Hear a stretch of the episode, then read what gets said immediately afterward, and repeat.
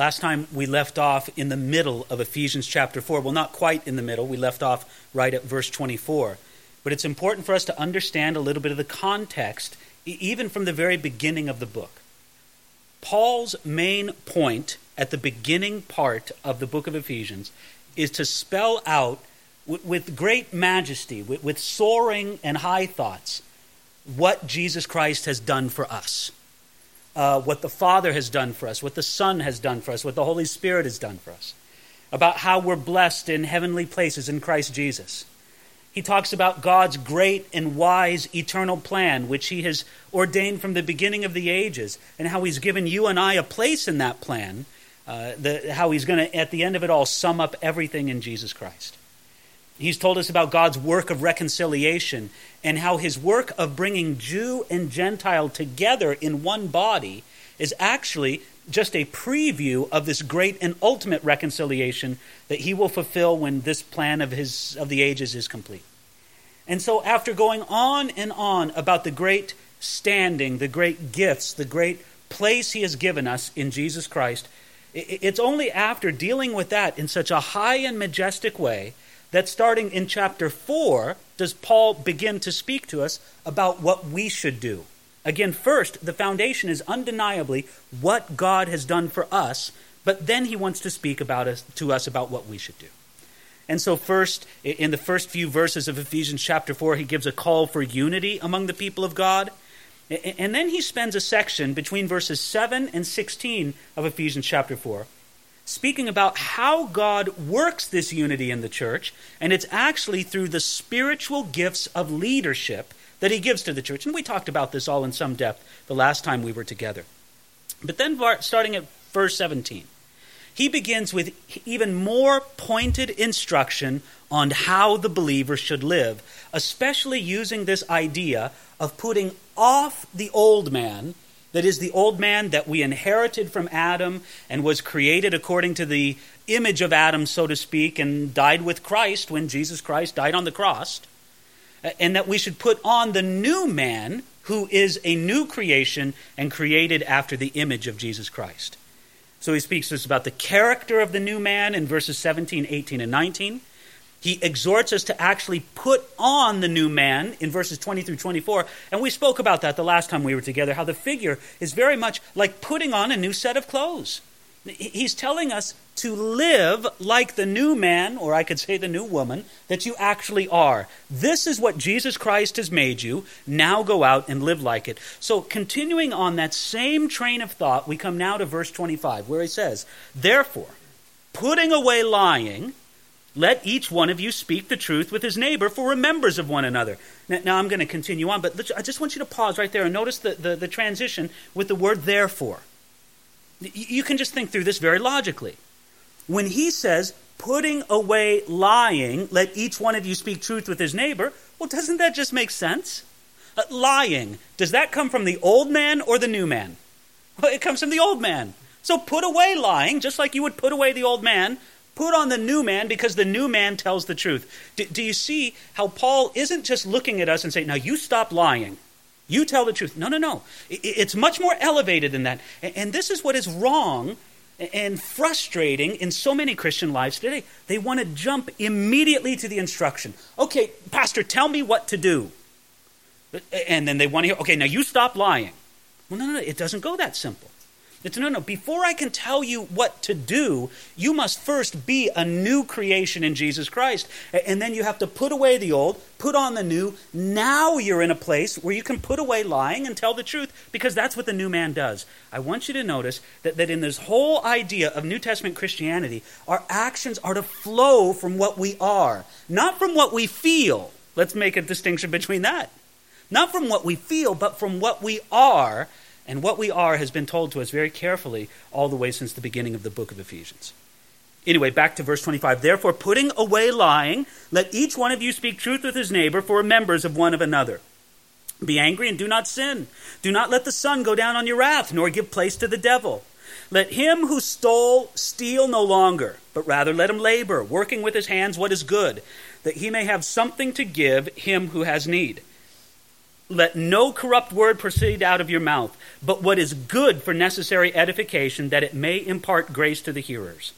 And do not grieve the Holy Spirit of God, by whom you were sealed for the day of redemption. Let all bitterness, wrath, anger, clamor, and evil speaking be put away from you with all malice.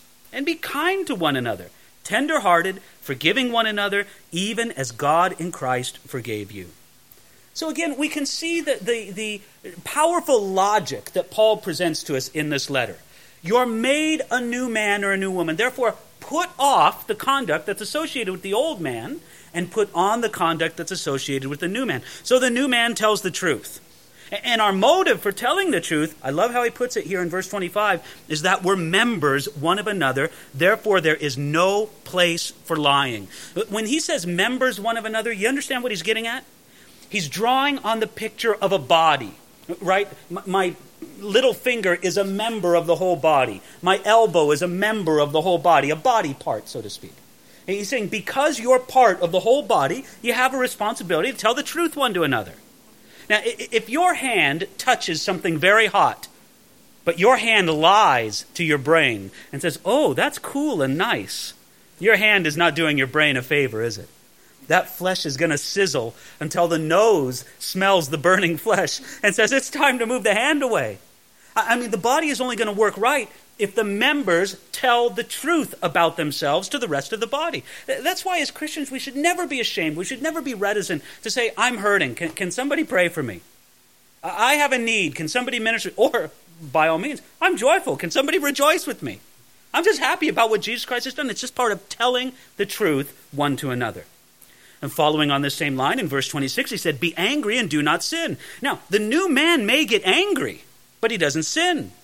The new man knows how to let go of his wrath and thus give no opportunity to the devil, give no place to the devil, as it says there in verse 27.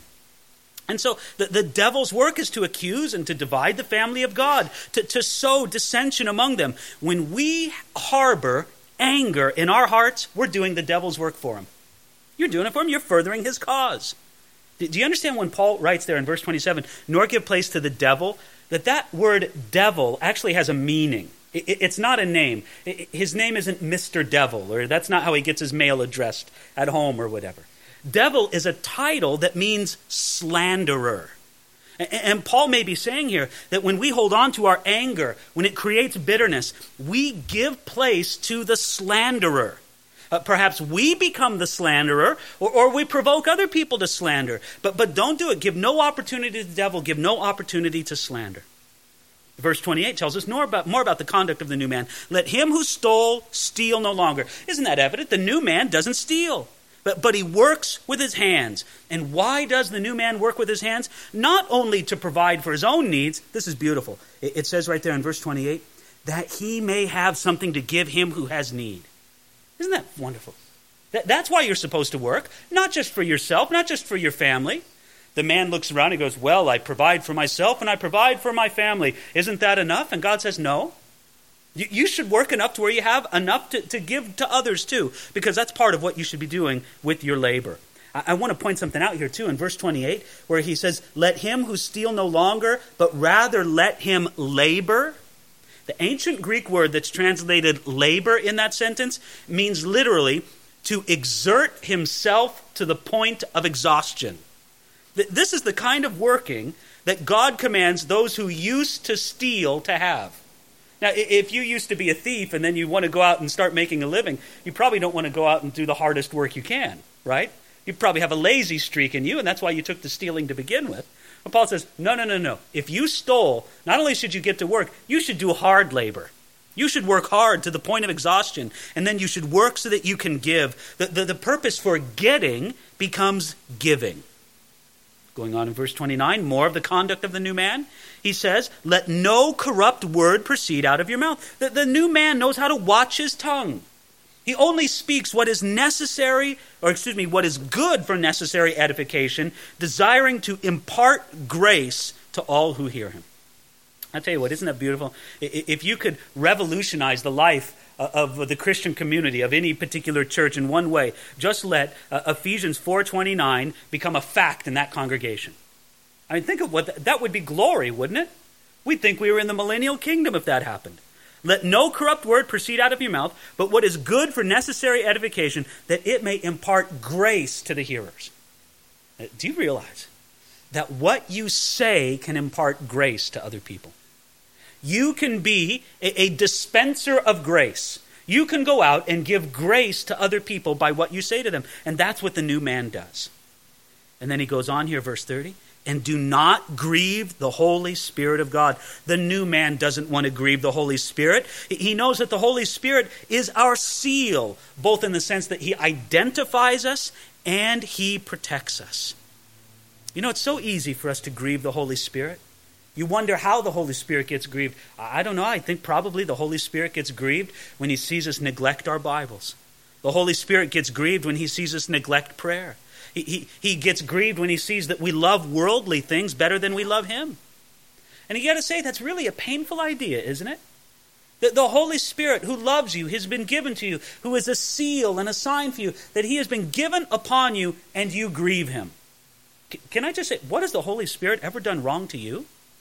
What has the Holy Spirit ever done to deserve that you would grieve him, that you would sorrow him? And when we think about we think this is, this is painful to think that we could actually grieve the Holy Spirit of God. But I would say this even though the word grief is painful to hear, you might say, and Charles Spurgeon said this is a wonderful phrase, he says, There's honey in the rock because it's a delightful thought that he who rules heaven and earth and is the creator of all things and is the infinite and ever blessed God condescends to enter into such infinite relationships with his people that his divine mind may be affected by their actions.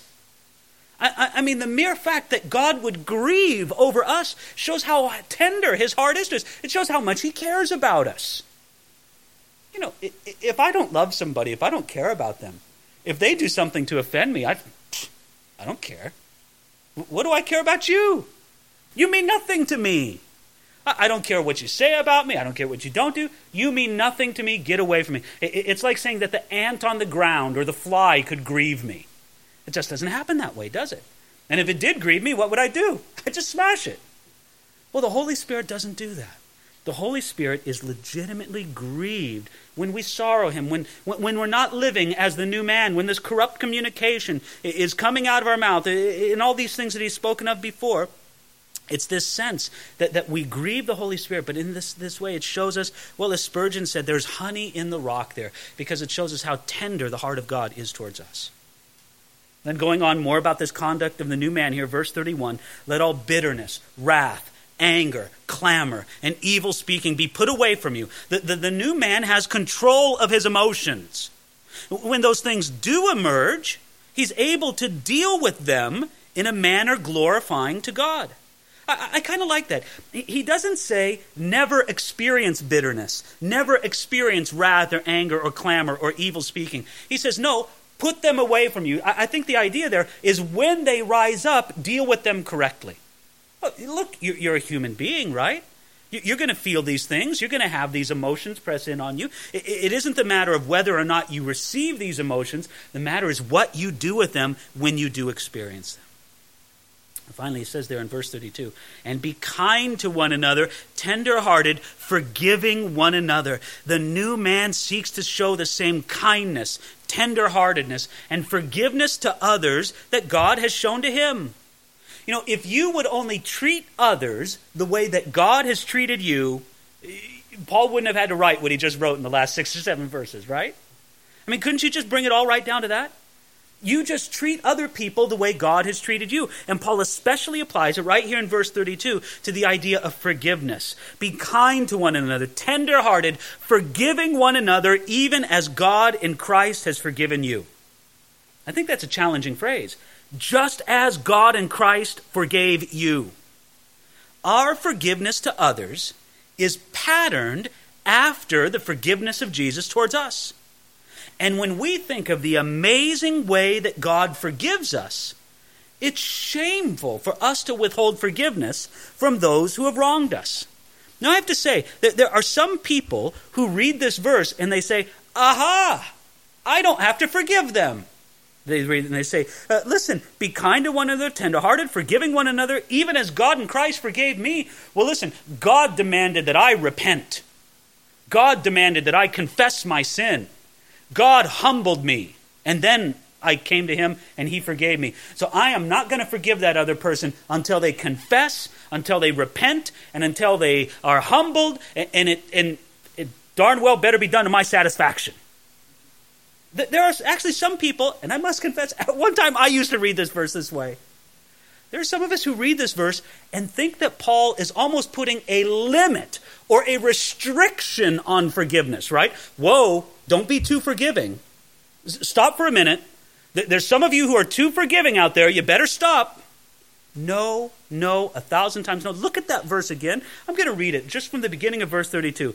And be kind to one another, tender hearted forgiving one another, even as God in Christ forgave you. Does the flavor of that verse in any way express a restriction on the idea of forgiveness? But you say, whoa, whoa, whoa, wait, what about this idea? As God has forgiven me. D- didn't God uh, demand all these things of me before he would forgive me? Well, let's go back to this idea of God forgiving you. Just exactly how did God forgive you? Well, it seems to me that God held back his anger a very long time and then he forgave you. He bore with you a long time and did not judge your sin, even when you were worthy of that judgment. It seems to me that when God forgave you, he reached out to you to woo you to himself, and he initiated the reconciliation with you, didn't he? It seems to me that God made the first move in forgiveness and reconciliation. God reached out to you to forgive you even when you were uninterested in Him. God forgave your sin, even though I think He knew that you would sin again, right? But He still forgave you. Uh, God forgiveness, His forgiveness is so complete and glorious that He grants adoption to those who were once offenders against Him. And in His forgiveness, when God came down to bearing the penalty, He bore the wrong. God reached out to you and He said, I'll forgive you and I will bear the penalty of the wrong. Put the guilt on me. That's what God said when He forgave you. God kept reaching out to you with reconciliation again and again, even when you rejected Him. And when God forgave you, He didn't put you on probation, did He? He'll say, I'll forgive you. Let's see how you do in the next two years. If you still walk with me then, then I'll forgive you. He didn't do that. God's forgiveness offered you complete restoration and honor. He loves, adopts, honors, and associates with those who once wronged him. And then God puts his trust in us after he forgave us. And he says, You come work with me as a co laborer. I have to say, when we think of how great the forgiveness of God is, we say, Oh Lord, when you say, Forgive one another just as God in Christ forgave us, Lord, we can only do that through the power of the Spirit. I like the way that the older King James Version puts this. It says this It says, Even as God, for Christ's sake, has forgiven you. This gives us the assurance of forgiveness that it is for Christ's sake.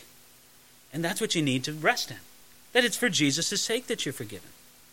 And so I don't think the matter here is that we must forgive uh, because Jesus will forgive us. We're to forgive instead because Jesus has forgiven us. We're forgiven. And therefore, we are to open our hearts wide in forgiveness to other people.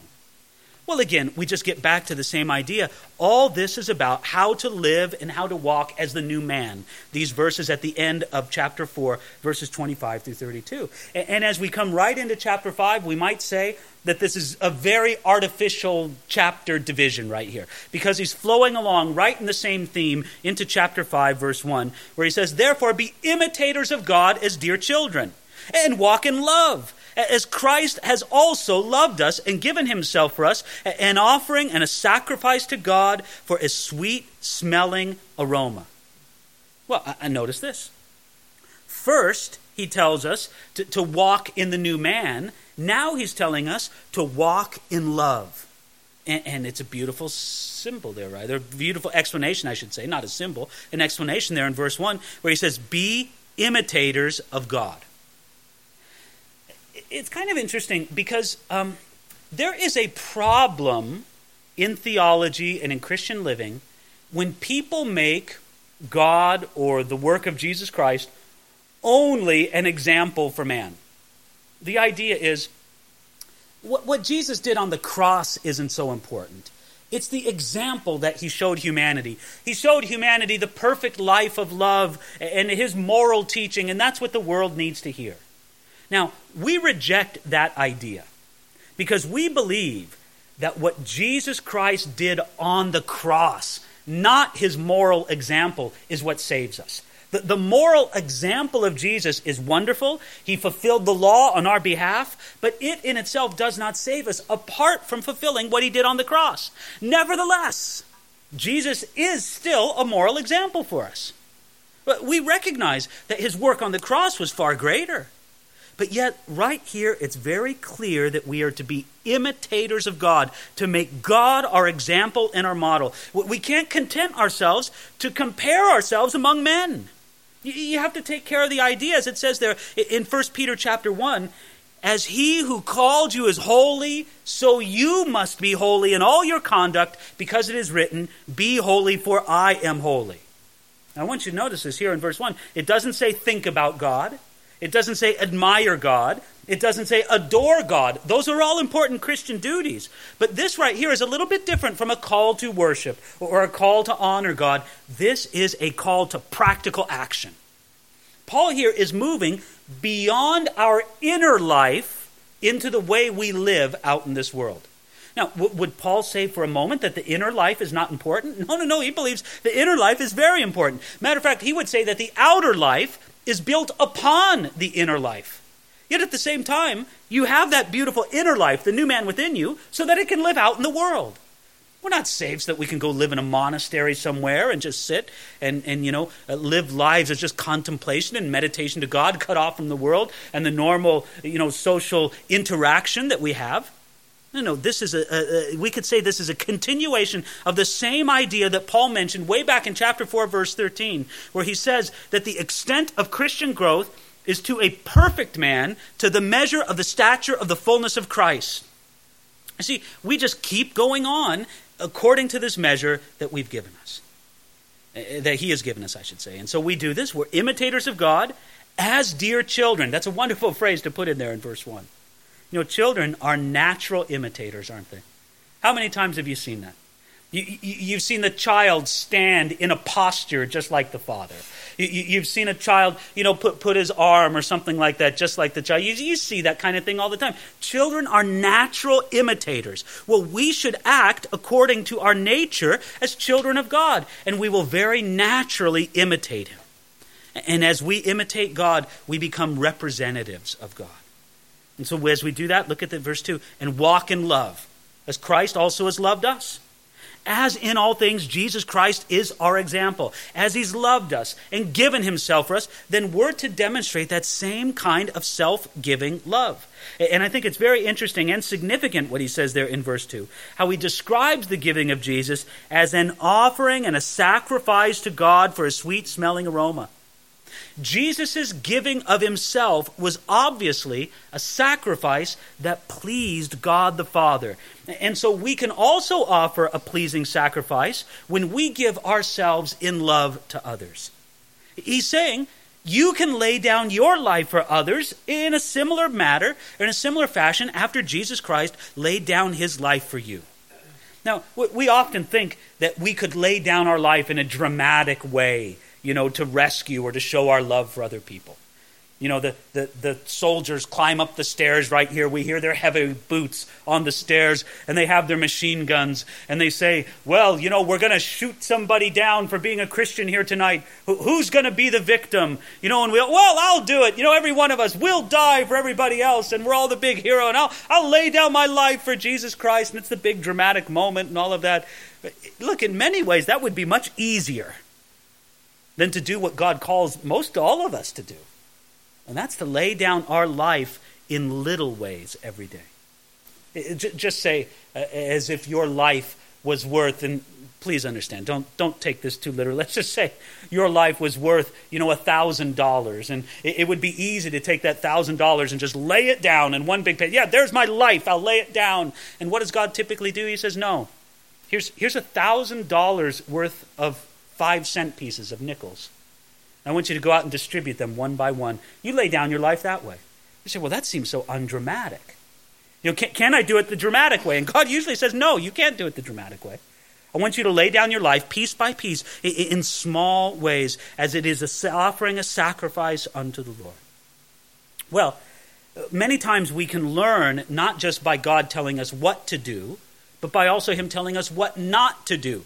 And that's verses 3 and 4, the contrast to walking in love. This is the kind of conduct that's not fitting for Christians. So He told us to walk in love in verses 1 and 2. Now, here is the not walking in love, verses 3 and 4. But, but fornication and uncleanness or covetousness, let it not even be named among you, as is fitting for saints. Neither filthiness, nor foolish talking, nor coarse jesting, which are not fitting, but rather giving of thanks.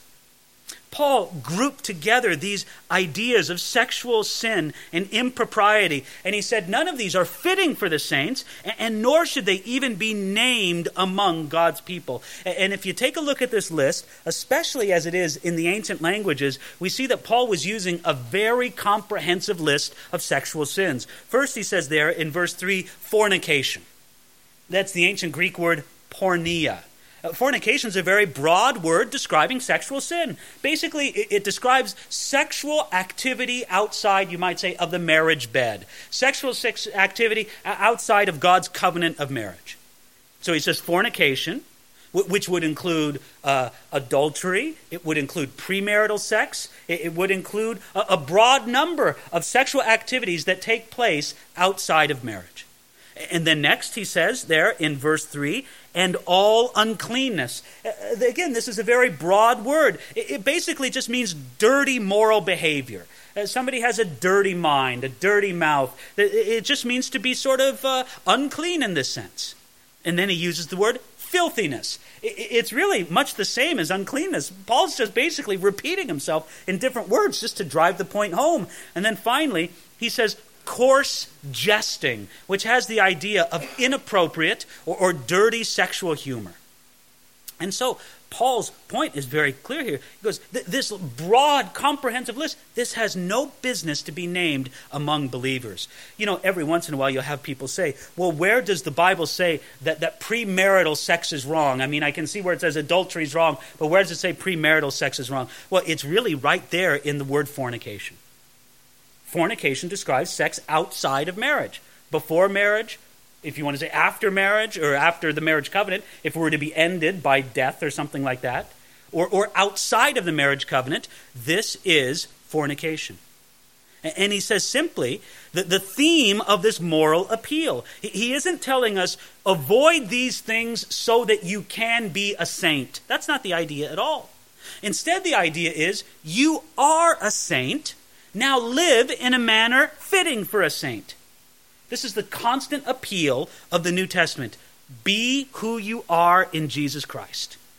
And so he says, again here, verse 3 let it not even be named among you as is fitting for saints. And this emphasis on sexual sin was appropriate. The culture of Paul's day, and in the city of Ephesus especially, was given over to sexual immorality. The, the sort of behavior that Paul says is not fitting for saints was pretty much completely approved of by the culture. Let, let me ask you did the ancient Roman culture have a hard time with fornication? Was anybody condemning it? No.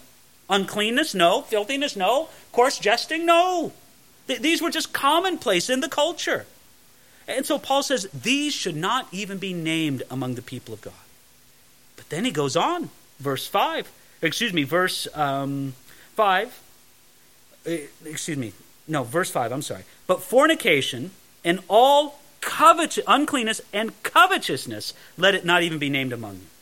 Don't you find it interesting here in that verse that Paul also included the idea of covetousness along with foolish talking in this list?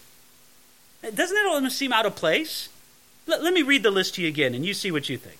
Fornication, uncleanness, filthiness, coarse jesting. Okay, all those go together, I can see. They all have to do with, with sexual sin in one way or another. But in the midst of that list, he throws in covetousness and foolish talking. I think he associates them because covetousness and foolish talking also have a connection with sexual sin. The desire to have something that doesn't belong to us That's covetousness. And, and isn't that what happens when a person desires some kind of illicit sexual relationship? You desire something that doesn't belong to you. But then also, foolish talking or foolish speaking have also led many people into sexual sin. That actual ancient Greek phrase that's translated foolish talking, it actually means an easy turn of speech. In the context, it's referring to the person, and as soon as I say this, you're going to note somebody in your life. Maybe it used to be you. I hope it used to be you. But it describes the kind of person who can turn every conversation into a joke about sexual things. Usually, sort of with a double entendre, you know, the double meaning thing. But you know the thing about a double entendre, it only has one meaning. I mean, that's, that's supposed to be what's funny about it. But that's the idea when he uses this term foolish talking. The idea is simply of the person who, who can find a way to make some kind of joking, humorous remark about a sexual thing. Now, instead of all of that, look at what he says at the end of verse 4 but rather giving of thanks. Positively, the Christian is to give thanks for sex. We receive it thankfully as a gift, and we enjoy sex in a way that glorifies the giver of sex, which is God Himself. You know, it, it would be fascinating and, and helpful sometime to, to do a study just on the whole idea of biblical sexuality and what it means. But, but if I could just capsulize it in a paragraph, I would say this God's purpose in giving sex is not primarily for the gratification of the individual, nor is it primarily for producing children. The primary purpose of the sexual relationship in biblical sexuality is the bonding together of husband and wife in a one flesh relationship.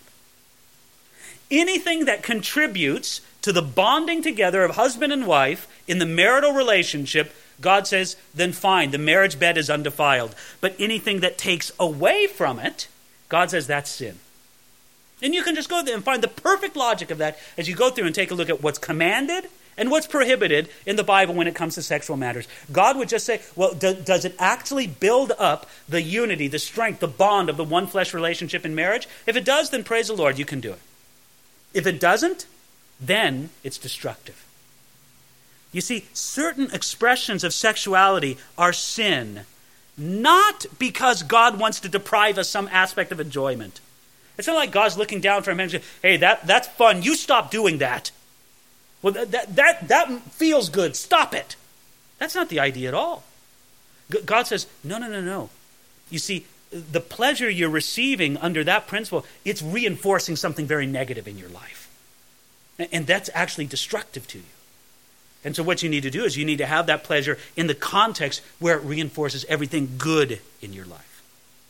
And so it isn't that God wants to deprive us of some aspect of enjoyment, but because God wants to further the primary purpose for sex, and that is bonding together the husband and the wife in the one flesh relationship. Well, what happens if people continue on in this conduct that's not fitting for Christians? Look at what Paul says here in verses 5 through 7. He says, For this you know, that no fornicator, unclean person, nor covetous man, who is an idolater, has any inheritance in the kingdom of Christ and God. Let no one deceive you with empty words, for because of these things the wrath of God comes upon the sons of disobedience. Therefore, do not be partakers with them. Now, Paul mentioned these people in Ephesians chapter 5, verse 3 the fornicator, the unclean person, the covetous man. And he says, Now I want you to know they have no inheritance in God's kingdom. If God's kingdom is alive in those people, a transformation has occurred so that they can no longer rest in the habitual practice of those things.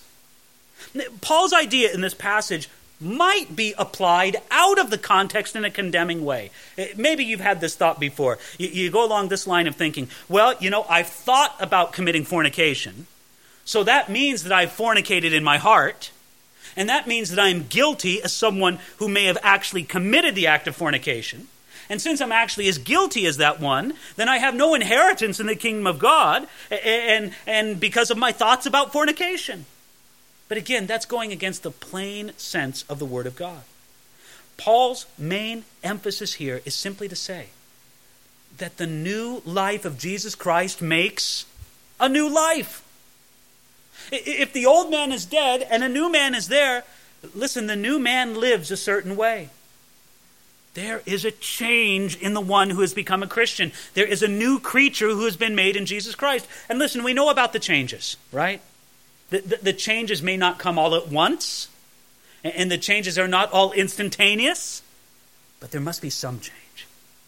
If you take a look at a person and uh, who was, well, you could read the list right there. They were a fornicator, they were an unclean person, and they were a covetous man. And he says, Well, I prayed a prayer, now I'm born again. And there's no change in his life when it comes to fornication, uncleanness, and covetousness. You have every right to say, Brother, I don't think you're born again.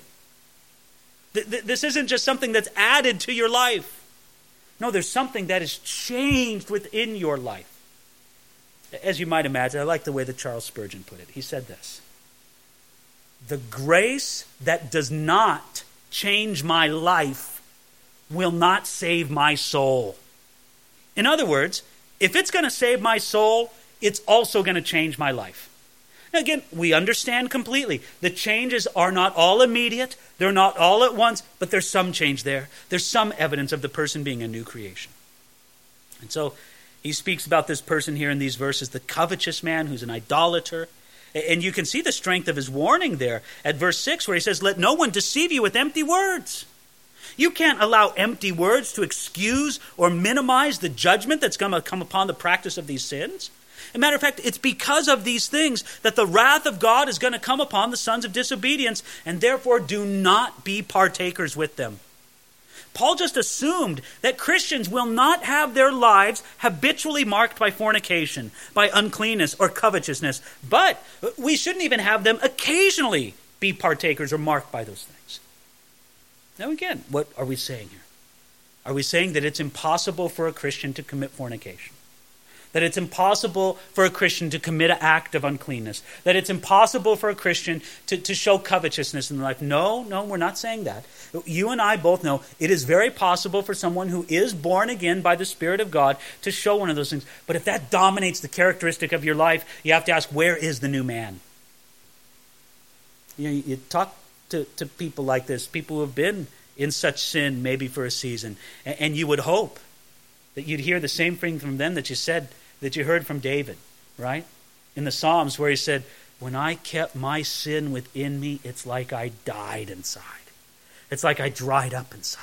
And I didn't have anything until I confessed and had it restored to God. Yes, I was in sin for a season, but I was miserable in it. Does the sinner say that? No. Well, he has his own misery in sin, but at least he's acting according to his own nature. It is possible for a Christian to act against their nature but it's not right, and it can't last, and it can't be evident. He reinforces this idea, continuing on here in verse 8, where he says, For, for you were once darkness, but now you're light in the Lord. Walk as children of light. For the fruit of the Spirit is all goodness, righteousness, and truth, finding out what is acceptable to the Lord. And have no fellowship with the unfruitful works of darkness, but rather expose them. For it is shameful even to speak of those things which are done by them in secret. I have to say, this is an absolutely staggering verse, what he writes there in verse 8.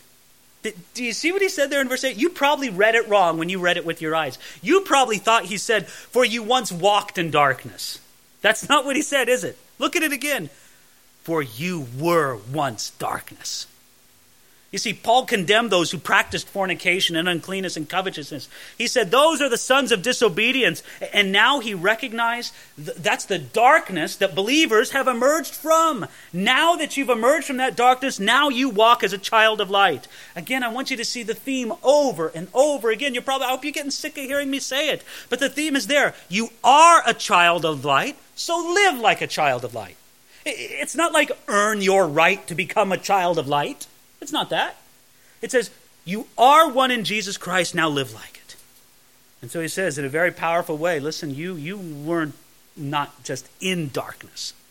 You were once darkness itself. And but the, the, the converse is also true. Look, he says there in verse 8, For you were once darkness, but now you are light in the Lord. And doesn't that feel good? You used to be dark, now you're light. Now, now you have the shining light of God's radiance there.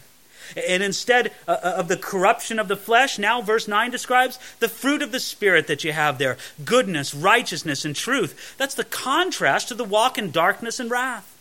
Goodness, righteousness, and truth should mark us because we have the Holy Spirit in our life. And because of this, we don't associate with ungodliness anymore. We have no fellowship with the unfruitful works of darkness but rather we expose them. Now, when we expose them, we don't do it just for the purpose of merely talking about them. Because notice what he says there in verse 12 For it's shameful even to speak of those things which are done by them in secret. I suppose that's a temptation for some Christians, right? Well, you know, if I want to minister to the world, I really should know how bad it is.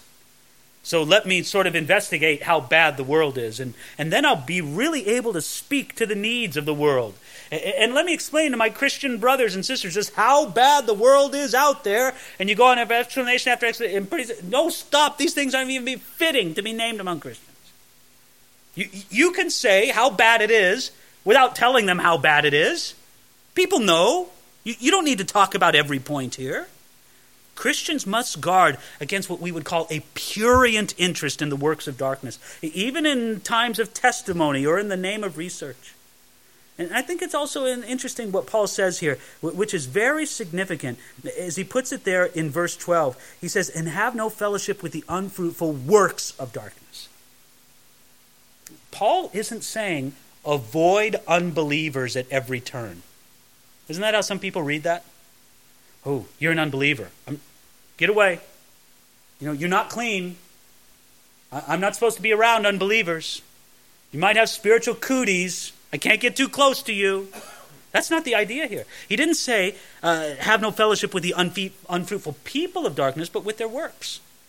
And so we need to make a distinction. I think it's very possible. And sometimes I see it in the Christian world today where Christians live in this hyper isolation. In some places, it's easier than others. You know, where I grew up in Southern California, it was actually pretty easy. You know, you could wake up in the morning and you could uh, watch the Christian television, and then you could get in the car and listen to the Christian radio, and then you could go get new tires for your car at the Christian tire shop, and then you could go eat at the Christian restaurant, and then you could go shop at the Christian bookstore, and top it all off with a beautiful church service with your Christian uh, friends. And then, if you wanted to, you could play a softball game with your church Christian softball team. And you could spend a whole day out and about in the community, interacting with other people, and say, Praise the Lord for the fellowship. And you never got near an unbeliever all day. Now, you have to say, there's something a little twisted about that, isn't it? Well, sure, we love the fellowship and all of that. But, but we have to have some place where we are a light shining in the midst of darkness. And so we need to be very careful about this. Yes, we have no fellowship with the unfruitful works of darkness. Absolutely, that's true. But listen, he said unfruitful works, not necessarily the people who are in darkness. Now, going on here, verse 13, he says, But all things that are exposed are made manifest by the light. For whatever makes manifest is light. Therefore, he says, Awake, you who sleep Arise from the dead, and Christ will give you light. You see, he says, all things that are exposed are made manifest by the light. Even the things that are done in secret will be exposed. They'll be made manifest by the light of God's searching judgment. You see, this is a reason why you should avoid those unfruitful works of darkness that he just got done describing. Those unfruitful works of darkness are destined for exposure, and their day will soon be over. And so it makes sense for you as a Christian to avoid those things that have no lasting value. And instead, the call to us is given very clearly here in verse 14 Awake, you who sleep, arise from the dead. You see, this is our participation in the light. We're given it by the resurrection that we have with Jesus Christ. He made us alive together with Christ, as he said in Ephesians 2 5. Uh, Paul quoted this, and I don't know about you, but in the way that my Bible is laid out, this is laid out almost in a verse form, because many people think that Paul was quoting for, from an early worship chorus that they sung in the early church to illustrate this truth of our common resurrection with Jesus Christ. So he says, Awake, you who sleep. I know what you're thinking about that. You're thinking, well, man, this is a great evangelistic sermon. I should preach that to some unbelievers. No, no, no. Who do you think Paul's speaking to here? He's speaking to believers. Awake, you who sleep, arise from the dead, and Christ will give you light. You know, a Christian can be asleep and not know it. If you are asleep, you probably don't know it. You see, as soon as you become aware of your sleep, it's evidence that you're now awake. And this is very dangerous in the Christian world today. I think there's a lot of sleepy Christians out there. You know, a, a, person can do a great deal while they are asleep that makes them look as if they're awake. You ever know anybody talk in their sleep? I, I, I see some sleep talking Christians in my day, right? They're spiritually asleep, but they can still talk the talk. We can hear things when we're asleep, can't we? Oh, I see some Christians. They can hear a sermon, but they're still spiritually asleep. You can walk when you're asleep. You can sing when you're asleep. You can think when you're asleep. You can do all those things and still be asleep. And listen, this is what we have to realize. Jesus Christ wants to wake us out of our spiritual sleep. There are some people who just live their lives in this, this condition of spiritual sleepiness. It's a great prayer to pray Lord, wake me up. Lord, I want to be awake and alive unto you. I don't want to live my Christian life as if I'm just living some kind of fanciful dream. I don't want to sleep walk or sleep talk through my Christian life. Lord, make me fully awake. So, continuing on this theme of walking in the light. Again, he's coming back over and over again. Walk in the light, walk in the light, walk in the light. Here, verse 15. Uh, see then that you walk circumspectly, not as fools, but as wise redeeming the time because the days are evil. Therefore, do not be unwise, but understand what the will of the Lord is. You see, because this light is given to us, we should walk circumspectly. Do you know what that word means? It means to walk carefully or wisely. It's the opposite of what a fool does. A fool walks around and is not careful and is not wise. But if you walk circumspectly, you live with an awareness of the time. It's a very important idea to say, I'm going to live my life with wisdom and not as a fool. And as I do that, I will be, as he says here in verse 16, I'm going to be redeeming the time. I love this phrase. There are two ancient Greek words used for time. One has the idea of simply day upon day, hour upon hour. The other has the idea of a definite portion of time a period of time when something should happen. It's the difference between saying time and the time, right? There's a difference between the two. The idea here is of the time. It's a definite season of opportunity that Christians must redeem. You see, it's good advice to tell somebody, now listen, you got to make the most of your time. Make the most of every opportunity. Every day has 24 hours. Make the most out of it. That's good advice, right? I won't argue with it, but it's not what Paul's saying here. Paul's saying, God has given you a strategic time.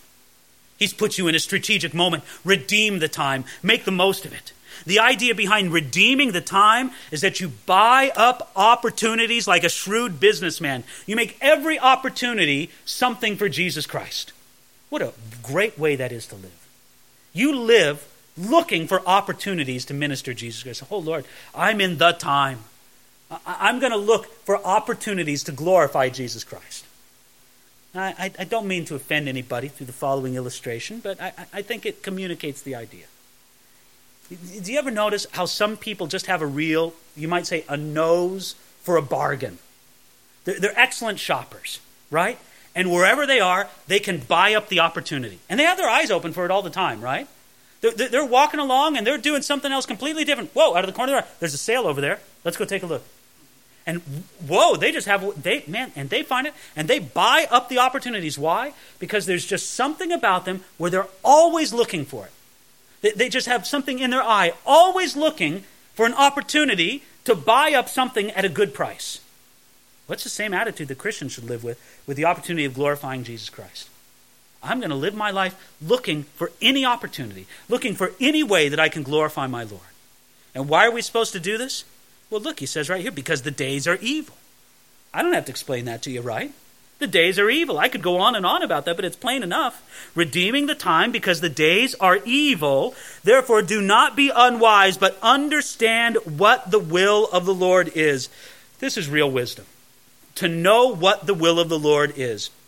Real wisdom isn't so much knowing everything that's in an encyclopedia, everything that's, you know, in a dictionary. Hey, look, that's smart, but that's not necessarily wise. Real wisdom is knowing what the will of the Lord is. And then we come to verse 18. If you want to walk in the light, well, what do you do? You walk in the light, then you don't walk in the darkness. You, you, live like you're awake. You, you live like a wise person and not like a foolish person, redeeming the time. And then next we can say in verse 18, if you're walking in the light, it means you're going to be constantly filled with the Holy Spirit. Look at what he says right there in verse 18. And do not be drunk with wine, in which is dissipation, but be filled with the Spirit. Eh, you see, in contrast with the conduct of the world, the world is out getting drunk with wine. We're to be constantly being filled with the Spirit. Paul's grammar very clearly says here be constantly being filled with the Holy Spirit. It's what he said.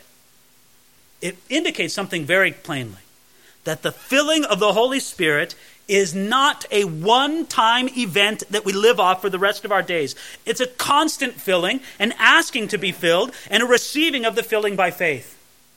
Now, I would say that there's a good deal of debate among Christians if you want to use the phrase baptism of the Holy Spirit. Some Christians are absolutely persuaded that the baptism of the Holy Spirit that you have, you have it when you're born again, and that's all there is to it. Other Christians believe no, there's a baptism of the Holy Spirit that you can have as a subsequent experience. And when you're born again, you're not necessarily baptized in the Holy Spirit. And I think it's a very interesting debate, and I've been able to examine both sides of it, and I could go on and on about it. But I want you to notice that our text here tonight does not say be baptized in the Holy Spirit, so I don't even have to deal with that issue. It just says, be filled with the Holy Spirit. And it says, be constantly being filled with the Holy Spirit. It very clearly says this is not just some one time experience that you had when you were born again. It indicates that it should be an ongoing experience. You should be filled and receiving that filling by faith. We would have to say that much of the weakness, much of the defeat, much of the lethargy in our spiritual lives can be attributed to this fact that we're not constantly being filled with the Holy Spirit. If you really want to get technical in the ancient Greek, it also indicates two other things. This ancient Greek verb form for the phrase be filled. It also indicates that it is a passive verb. So this is not a manufactured experience, right? You can't do the cheerleader, you know, sis boom ba to get filled with the Holy Spirit. It's, a, it's something that God does for you. You can't run five laps around the church and work it up in yourself. But secondly, and this is maybe more important, the verb is not only passive, it's imperative. Do you know what that means? It means it's not an optional experience. Paul wasn't writing, hey, man, if you feel like it, then once you get some of that filling of the Holy Spirit. Paul was, no, you be constantly being filled with the Holy Spirit. I'm telling you to do this. This is an imperative, this is a command. So you see here, he's making a contrast. Do not be drunk with wine, but be filled with the Holy Spirit. I don't know if we have to talk much about that. Do not be drunk with wine. This is the carnal contrast to being filled with the Holy Spirit. It's being drunk. The Bible condemns drunkenness without reservation. As a matter of fact, when Paul says here in verse uh, 18, in which is dissipation. Do you know what dissipation is? It's wastefulness. That's what he's saying. Drunkenness is wastefulness. There's an old Puritan commentator I like to read, John Trapp. And I, I don't know if what he said here is going to connect with you. I thought it was funny, but there's many things that I read that I think are really humorous, but nobody else seems to. He says that, that, that uh, drunkenness is a waste of resources that should be submitted to Jesus instead. And he, in this commentary, John Trapp writes about drinking all the three outs. And he says, drinking the ale out of the pot, the money out of the purse, and the wit out of the head. Well, okay, a few people thought it was fun. I like that one, the three outs. Well, you know, we could go to song or Proverbs over and over. Wine is a mocker, strong drink is a baller, brawler, over and over again. We talk about all this. But I mean, it's just evident. Listen, if drunkenness is anything, it's a waste.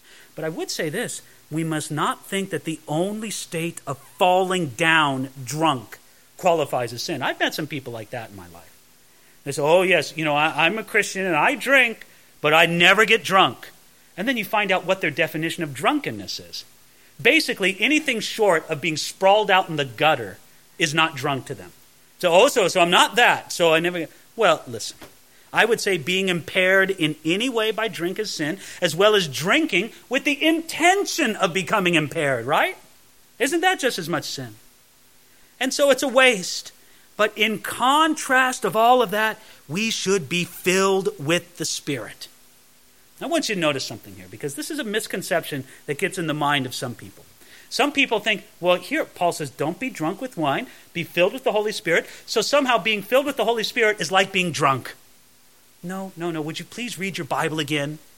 Paul's drawing a contrast between being drunk and being filled with the Holy Spirit. You see, alcohol is a depressant, it, it loosens people because it depresses their self control, it depresses their wisdom, it depresses their balance, it depresses their judgment. The Holy Spirit has an exact opposite effect. The Holy Spirit is a stimulant. He moves every aspect of our being to better and more perfect performance. So, Paul isn't saying that being filled with the Spirit is like being drunk. He's saying the contrast is between the two. Now, verse 19. This is another effect of the spirit filled life. Okay, here you are. You're walking in the light, right? It, it, Paul's laying it out in all these subpoints. The new, okay, here we go. The new man, right? We started out talking to the new man, right? The new man walks in the light. Okay? We clear with that? One aspect of walking in the light is being filled with the Spirit, right? Now he's going to talk to you about one aspect of the spirit filled life. Okay, Paul, what does the spirit filled life look like? Now he's going to tell you. Verse 19 and 20 speaking to one another in psalms and hymns and spiritual songs, singing and making melody in your heart to the Lord, giving thanks always for all things to God the Father in the name of our Lord Jesus Christ. You, you see, when we're filled with the Spirit, you're going to have a desire to worship God and to encourage other people in their worship of God. Isn't that wonderful that there's a connection between being filled with the Spirit and praise unto God? Those who are filled with the Spirit will naturally want to praise God, and praise is a way that we're filled with the Spirit. Have you, could you even think of it? Someone saying, Oh, I'm so filled with the Holy Spirit that I could never worship God.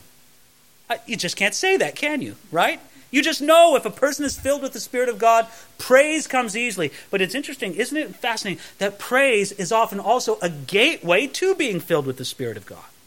And in the midst of this all, he says here in verses 19 and 20, he says, singing psalms, psalms, and I'll get it right, psalms and hymns and spiritual songs. You know what I like about this different listing? It's not a technical listing. I heard some people, I think they apply this list far too technically. They say, well, you know, in our worship set tonight, uh, we should have two psalms, two hymns, and two spiritual songs and you know making a hard and fast thing i don't think that's the idea. I, I, think he's just trying to suggest a variety that, that indicates that god delights in a creative spontaneous worship. You see the, the most important place of melody for us to have did you like what he said there in verse 19 making melody in your heart to the lord. You know a lot of people who can't sing very well can make beautiful melody in their heart to the lord and this is what he's emphasizing here is variety in it. I think that spirit anointed worship is not going to be same the same all the time. You know if it's the same all the time i don't think it's led by the spirit there's going to be a variety, a spontaneity, uh, psalms and hymns and spiritual songs, singing and making melody in your heart to the Lord, giving thanks always for all things to God the Father in the name of our Lord Jesus Christ the one who is filled with the Spirit will also be filled with thanksgiving. A complaining heart and the Holy Spirit just don't go together. Just doesn't. Uh, listen, I, I just have to say, you can't find the two, right? I'm so filled with the Spirit, let me complain a lot right now. You can't even imagine it, right? No, if you're filled with the Spirit, you're also going to be filled with gratitude. All right, so what do we see here? We're walking in the light, right? Excuse me. No, let's go back further. We're, we're walking in the new man. We put on the new man. And the new man walks in the light. And one aspect of walking in the light is being filled with the Spirit. And, and how do you know that you're filled with the Spirit? Well, because your, your life is filled with this praise, with this adoration. And then what's the other indication that you're filled with the Spirit? It's right there in verse 21, which is going to be the last verse that we look at for tonight, where he says, submitting to one another in the fear of God. When we are filled with the Spirit, it will show by our mutual submission to each other, and submission will be done in the fear of God, not in the fear of man. Know, Christian submission is, oh, I'm so afraid of you, I must submit to you. Christian submission is, I fear God. And God has put you in a position of authority, so I am going to submit to you. Now, we need to spend just a little bit of time tonight talking about this word submission because it's going to become a very important word when we come into the text next week. But what does he say here? He says submitting. The ancient Greek word that's translated submitting here literally means to be under rank. It's a military word. It, speaks of the way that an army is organized among levels of ranks. You have generals and colonels and majors and captains and sergeants and privates. There's levels of rank, and you are obligated to respect those who are in a higher rank. Okay, so picture in your mind just for a moment you, have a private and you have a general. Okay, these two men, right? Now, you know something very well, don't you? You know that the private can be smarter than the general, the private can be more talented than the general, the, the, the private can be a man of greater character than the general. But you know what? He's still under rank with the general. When the general comes by, the private has to salute the general because he's under rank. He isn't submitted to the general so much as a person as he is submitted to the general as a general. And so the idea of submission doesn't have anything to do with someone being smarter or better or more talented. It has to do with God's appointed order.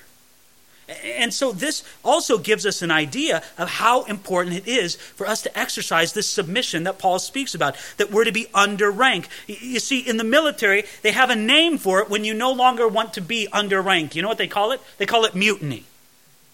And just as an army would be in utter confusion if there were no levels of authority, so society, no, not just the church, society as a whole, it would be under confusion if there were no ranks of authority. And so, what does Paul say? Here? Okay, understanding that, look again at verse 21, because this gets a little confusing, to be quite honest. He says, submitting to one another. Now, what does he mean, submitting to one another? Now, because if he's telling us to exercise a general submission to one another, well, what's our rank then? You know what I mean? If we're applying this military idea, then how does that work? Well, I think to understand what this means, we can first examine what it does not mean. It does not mean that there is no rank in the body of Christ. That you, you, could see how someone might get that impression. They would say, listen, it all says that we should be submitting to one another. So I should be submitting to you, and you should be submitting to me, and no one has any more obligation to submit than any other person. Now, I can tell you, I know that's not what Paul means. Do you know why? Because if it was, he would be in clear contradiction with what he has written in other places. Uh, for example, in 1 Corinthians chapter 5, verses 1 through 5, Paul clearly told the Corinthian Christians to submit to his authority and to do something. Well, can you imagine the Corinthians answering back to the Apostle Paul? Well, Paul, you know what? You wrote that we should be submitting to one another, so we think you should submit to us on this. I think Paul would have went up in his apostolic authority and knocked some heads together if they would have said that. No, I mean, Paul recognized that there actually were ranks, orders, levels of some kind of authority in the Christian church. So when Paul says submitting to one another, he's not trying to say, oh no, wipe away every idea of any kind of rank or order of authority in the church. Another example of this is in Hebrews 3:17, or excuse me, 13:17, where the writer to the Hebrews says, "Obey those who rule over you and be submissive." Now, if Paul meant here that there were to be no rank or no order of authority among believers, then the commandment in Hebrews 13:7 it's meaningless. You see, the idea of this military word is more easily applied when one rank is above another, right? When you have the private and then you have the general. But here, Paul isn't really using it in that way. It's more easily applied when you tell a bunch of privates, okay, submit to the general. But, but it's a little more difficult when you get a hold of a group of privates and you say to them, Submit to one another. Paul isn't emphasizing the idea of rank because he's addressing all Christians as a whole. But really, what he's doing is he's saying, take that under rank attitude and apply it to your everyday dealing one with another. You know, the military metaphor fits us just fine here. What happens when a man joins the military? The first thing they do is they strip away his individuality. Look, not that I would ever know, but I've seen enough movies about guys entering the army that I think I know what it's like. Right? You're no longer an individual. Now you are a member of a company or a battalion. You're an individual no longer. You join the army, and essentially you sign away your right to decide what you're going to do with your life and your time. Right? When you join the army, do you say, well, you know, I think I might eat about 7 o'clock tonight. I'd kind of like to have a late dinner. Do you do that that way in the army? No. You say, well, you know, I think I might like to wear my three piece suit today. I, I really like to wear those clothes. Does it work that way? No? Say, you know, I think I'll grow my hair out into that mullet I've always wanted it to be. Does it work that way? No. They say, no, we're going to tell you how to cut your hair. We're going to tell you what to wear. We'll tell you when to get up. They, they, they do all this very deliberately to say, look, you are an individual, but you can't be individualistic. Therefore, in practical action, when Paul says submitting to one another, it's like he's speaking to us all in general in the body of Christ, and he says, be a team player. You're all together on this. You, you, you shouldn't be thoughtless. You should think of other people. You, you shouldn't be individualistic. You, you must not be self assertive. You mustn't be self seeking. You must have a team attitude. You, you should be happy when somebody else succeeds or does well. You have to bear your own discomforts and your own trials with courage because you're part of a team. We're all part of a team. Let's have that attitude of submission and being under rank one to another. And then I have to say, this is a very important point he brings up here in verse 21. He says, in the fear of God. It's a very important point because Paul repeats this idea through the extended section speaking about submission. See, right up here in verse 21, he's brought up the idea of submission, right? He says, Hey, body of Christ, have a team attitude one with another, right? You're in a team. This is a mark of walking in the Spirit. Why did I say excessive individualism is a mark that you're not walking in the Spirit, right? If being a team player with the body of Christ is a mark of walking in the Spirit, then excessive individualism is a mark of not walking in the Spirit. So he says, listen, be a team player, submitting to one another in the fear of God, all of this. And then now he's going to go on. We'll see this next week. He goes, Wives, you've got a special place of submission in your life. Oh, oh yeah, and let me say something to the husbands as well. Uh, um, children, you've got a special place of submission in your life. Oh, yeah, and let me say something to the parents as well. Um, bond servants, you have a special place of submission in your life. Oh, oh, yeah, let me say something to your masters as well. You see, he's just going to work out this idea that he has introduced. But what I want you to understand this is that the words in the fear of God describe what our motive is for submitting to one another. Why do we why should I submit to you? It isn't because well, you have to prove yourself better than me, or smarter, or of greater character, or any of those things. No, no, no. It's because I no longer see myself in an individualistic way. I see myself as a member of a unity, of the body of Christ. Out of respect for God the Father and out of respect for Jesus Christ, I'm going to be a team player. The motive for our submission, one to another, it's not social kindness. The motive for our submission is not the law of God. The motive for our submission is respect for Jesus Christ. If you respect Jesus, then you should submit. You should have this team attitude among believers out of fear and love for Jesus. He uses the word fear, but it's a fear, a respect that's compatible with love. You don't want to disappoint Jesus. And so this is all an aspect of living, of being filled with the Spirit. So let's just recap we have this great responsibility to live like the new man. Live out the new man. The new man walks in love. The new man walks in the light. And then the new man also, as an expression of walking in the light, he is also filled with the Spirit. as he's filled in the Spirit, it's going to show itself in worship and praise, and it's going to show itself in this attitude of mutual submission, of being a team player one with another. And then we're going to see in the next step how this whole idea of mutual submission works out in specific applications in the marriage, in the parent child relationship, and in the employer employee relationship as we come to the text next week. Yeah, but I think we have quite enough for ourselves to think about tonight. It's a good text to sit down before you go to bed and read it over again and see what the Holy Spirit would speak to you, is it not? Because it's easy to preach on a text like this.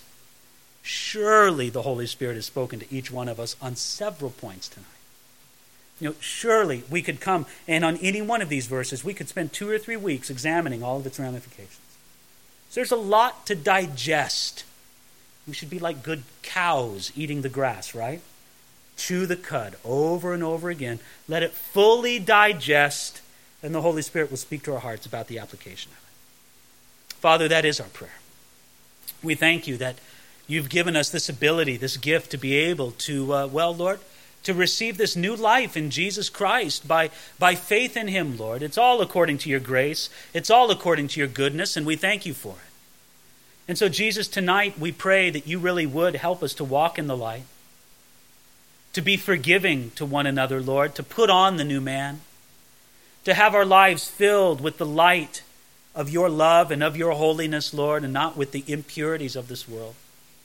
Father, we pray that you would challenge us on points of compromise in our life and that you'd speak to us very powerfully about these things. But Lord, at the same time, we need to be filled with your Spirit. And we want to see the effects of that filling of the Spirit in our life. Give us that true joy in worship and in honoring you.